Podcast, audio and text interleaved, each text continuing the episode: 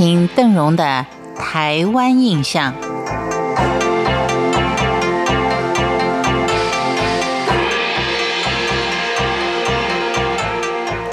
很难想象一个我们所谓的军事重镇啊，它也有抽鸦片的习俗。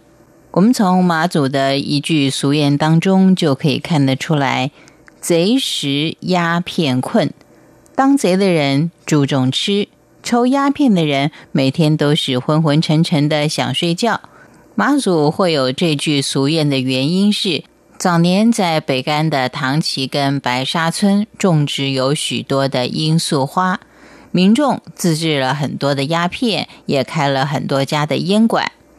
童年的时候，曾经装过、煮过鸦片的耆老就指出说。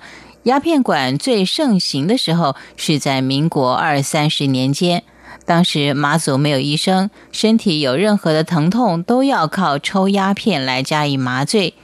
由于生活也普遍的清苦，抽鸦片又会上瘾，所以只有富商跟讨海人才抽得起。这种情形在政府从大陆到台湾之前，也就慢慢的没落了。听完了马祖曾经有的这项特产之外，我们现在仍旧谈到马祖的游击队。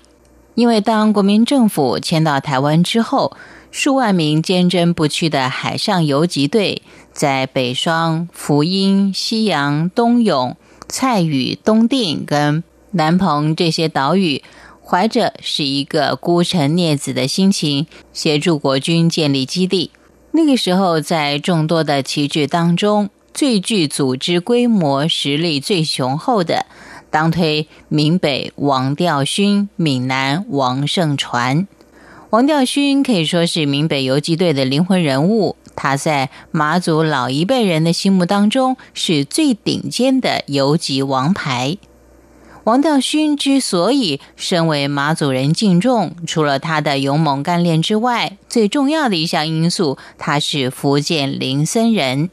因为过去福建的官吏几乎都是江浙人，所以当他出任闽北游击队司令，占了地利人和的条件，立即成为乡亲拥戴的对象。因此，尽管王道勋部队在马祖各岛屿建立基地的时候，个个都是拖着百战疲惫的身躯，带着残缺不全的武器跟少得可怜的弹药，在物资严重缺乏而且三餐难继的困境当中工作。但是，这批年龄由十几岁到二十来岁的游击队员。在矢志效忠的信念下，仍然缔造了百多次突击行动的光荣事迹。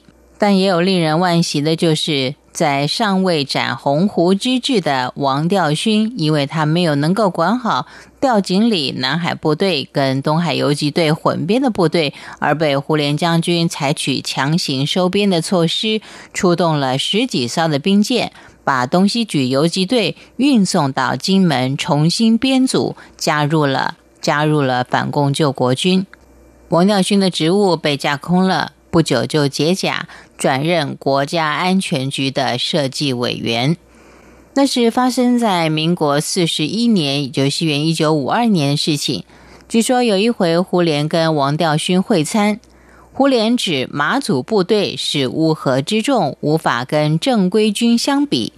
王调勋就相当的不服气，胡琏就建议他把马祖的部队调训到金门。王调勋并没有深入胡琏的想法，就慨然允诺了。胡琏第一次在一两天之内，将马祖精壮的五虎大队跟他们的眷属一口气都运到金门。第二回再以迅雷不及掩耳的方法，再调走马祖精锐的八郡大队，只留下无法征用的一些老弱残兵。